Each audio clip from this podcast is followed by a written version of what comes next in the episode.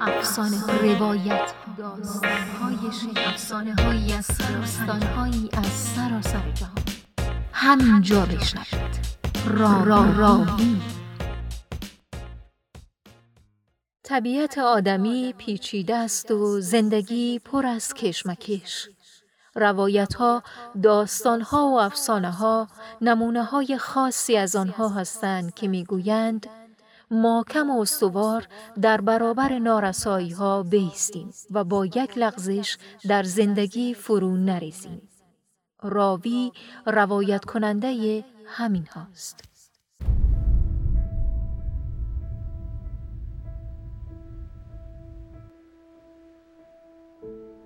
این قسمت کفتر سفید نویسنده حسین فخری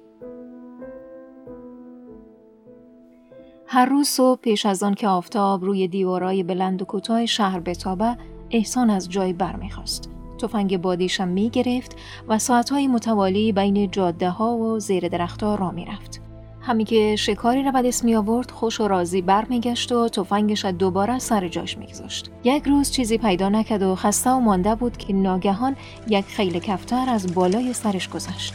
شرنگ شرنگ زنگ ها و پت بالهایشان تنین دلانگیزی داشت اطرافشان نگاه کرد کسی در آن نزدیکی ها نبود در دلش خندید کنار دیوار خودش جای بجای کرد و به آسمان نگاه کرد کفترها دست دست سفیر کشان و ملق زنان پر می زدن و می چرخیدند.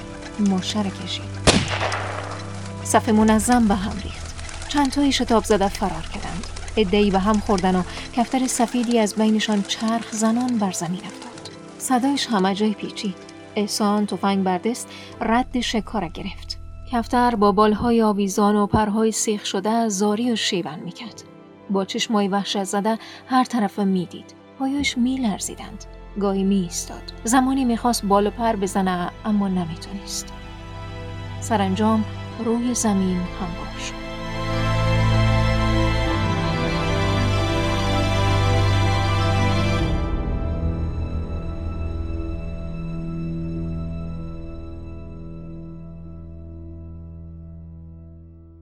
احسان در نیمه شب خواب عجیبی دید. به نظرش می رسید که کفتر سفیدی از راه ارسی به خانه آمده است.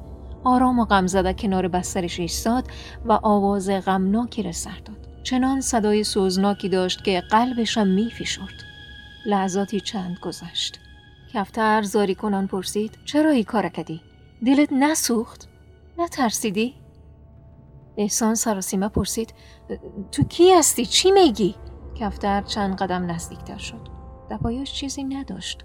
از چشمای سرخش اندوه عمیقی میبارید و گفت شکار امروزتم میکن تو جوره مرا گرفتی. روزگار هر دوی ما را سیاه کردی بعد آواز غمناکش دوباره از سر گرفت. احسان خواست کفتر بگیره اما او با نرمی از جای پرید و دورتر نشست.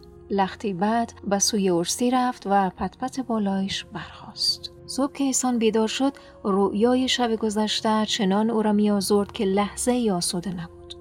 پرنده در خوابایش لا نکده بود. ازش نمی ترسید گریه و زاری می‌کرد. فریاد می‌کشید. کمک می‌خواست. از بامی به بام دیگه میپرید. ده خواب و بیداری با او ده کشمکش بود. همه میفهمیدن که احسان از چیزی رنج می‌بره اما هرچی میکدن گپی نداشت و علتش را نمی‌گفت. کم کم آسایش خود از دست می‌داد. روزها تماما به سراغ گلها می‌رفت. آبشان می‌داد. علفای هرزه و برگای زرد و مرده را میپیچید. ستونای خانه خطا و نقشای گلیما را میشمرد. همی که خواب در چشمایش راه میافت کفتر دزدانه داخل خانه می‌شد. آواز غمناکی می‌کشید. نالایی که از اعماق روحش برمیخواست و وحشتی عظیم ایجاد می‌کرد و از او جوره خودش را می‌خواست. شبای اول کوشید که کابوس از خودش برانه اما زورش نکشید. کم کم سر و وضعش نامرتب شد. قیافیش گرفته بود. مدام از چشم چپش آب می آمد و لباس های ژنده می پوشید. هفته بعد سخت بیمار شد. شب تا صبح ناله کرد و گریه کرد. اما چون هوا سرد بود و دروازه بسته بود صدایش بیرون نمی آمد. گاهی با خود می گفت این من هستم که قدر پرنده ها شکار کردیم. این من هستم که کفتر سفید کشتیم. شب خواب دید که پدر کلانش با چهره نورانی کنار بسترش نشسته است. سر و صورتش نوازش می‌کنه و در حالی که با انگشتایش گنبد سبز رنگی را نشان میده میگه شکار بس کن بس از قدر رنج. برو اونجا برای شفاعت.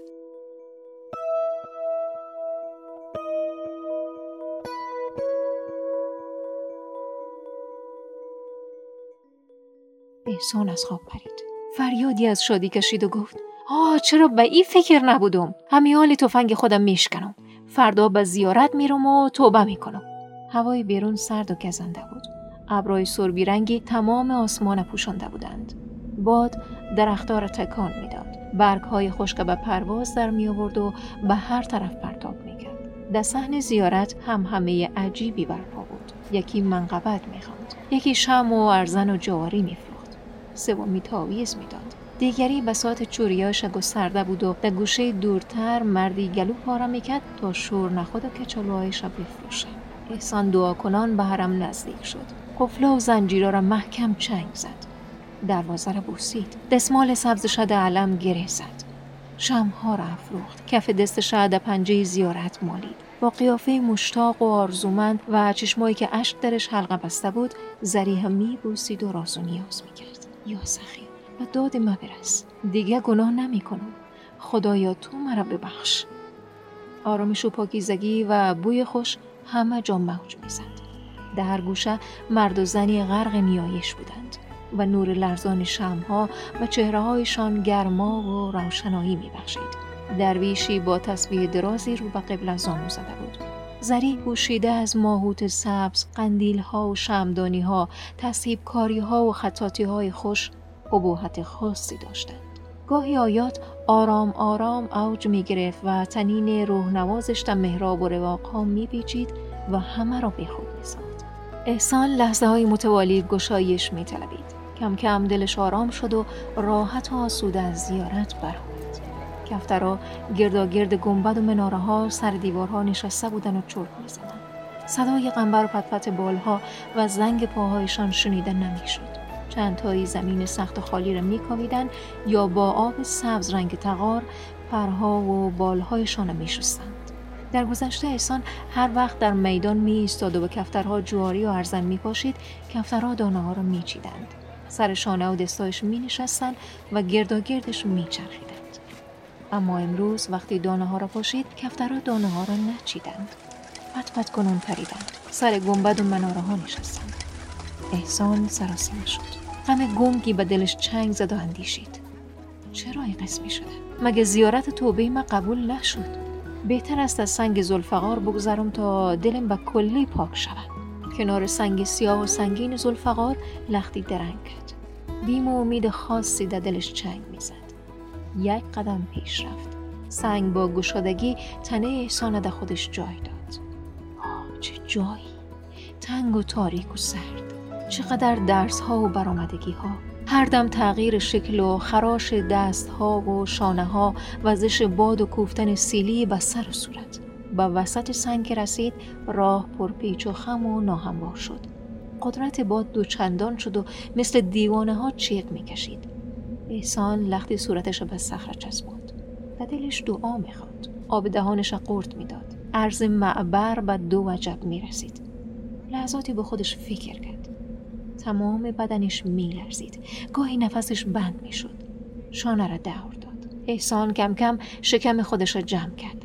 شانه هایشم محکم چسبید احسان چند بار زور زد خدا خدا و توبه توبه و رحم رحم گفت اما صخره محکم او را گرفته بود پیش و پس گذر نمی‌داد وحشت حد و مرزی نمیشناخت در دلش میگذشت کاش جاکت و موزهایشم می‌کشید یا گوشت جانش ناگهان آب می‌شد یا خداوند راهش گشاد و هموار می ساخت.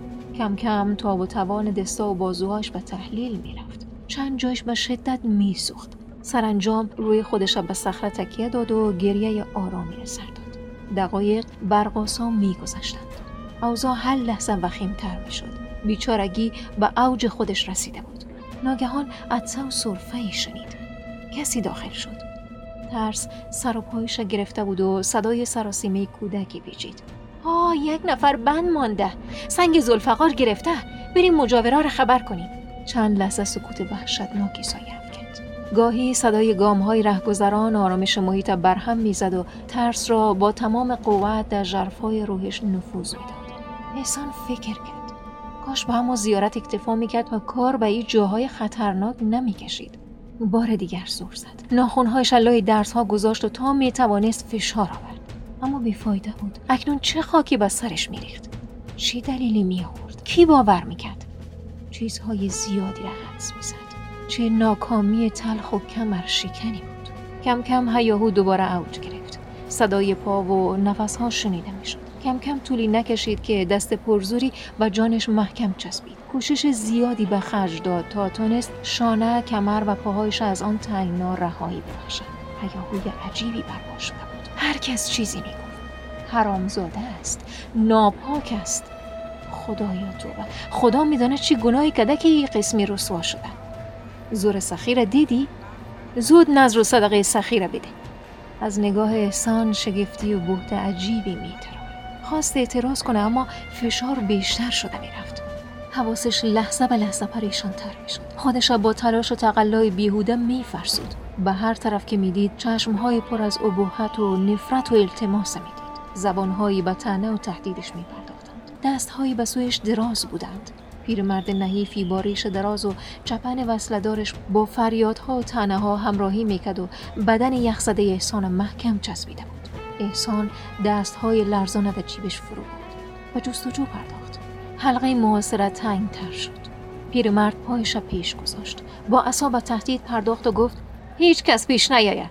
انتظار به اوج خود رسیده بود. فشار فزونی می گرفت احسان در آن جیب چیزی را پیدا نکرد. یکی حوصله نتانست. با مشت به شانش زد و فریاد کشید. زود شو. پول نداشتی چرا به زیارت آمدی؟ احسان به جیب دیگری دست بود چهرش رنگ میباخت. پیرمرد با نگرانی گفت کسی حق نداره قرض بگیره. خودم تقسیمش می‌کنم. احسان چند نوت از جیب بغلش کشید. زن صدا زد. کم است. به همه نمی‌رسه. احسان جیبای دیگه شپالیدن گرفت. دار و ندارش بیرون کشید و ناگهان همه را به دست باد سپرد.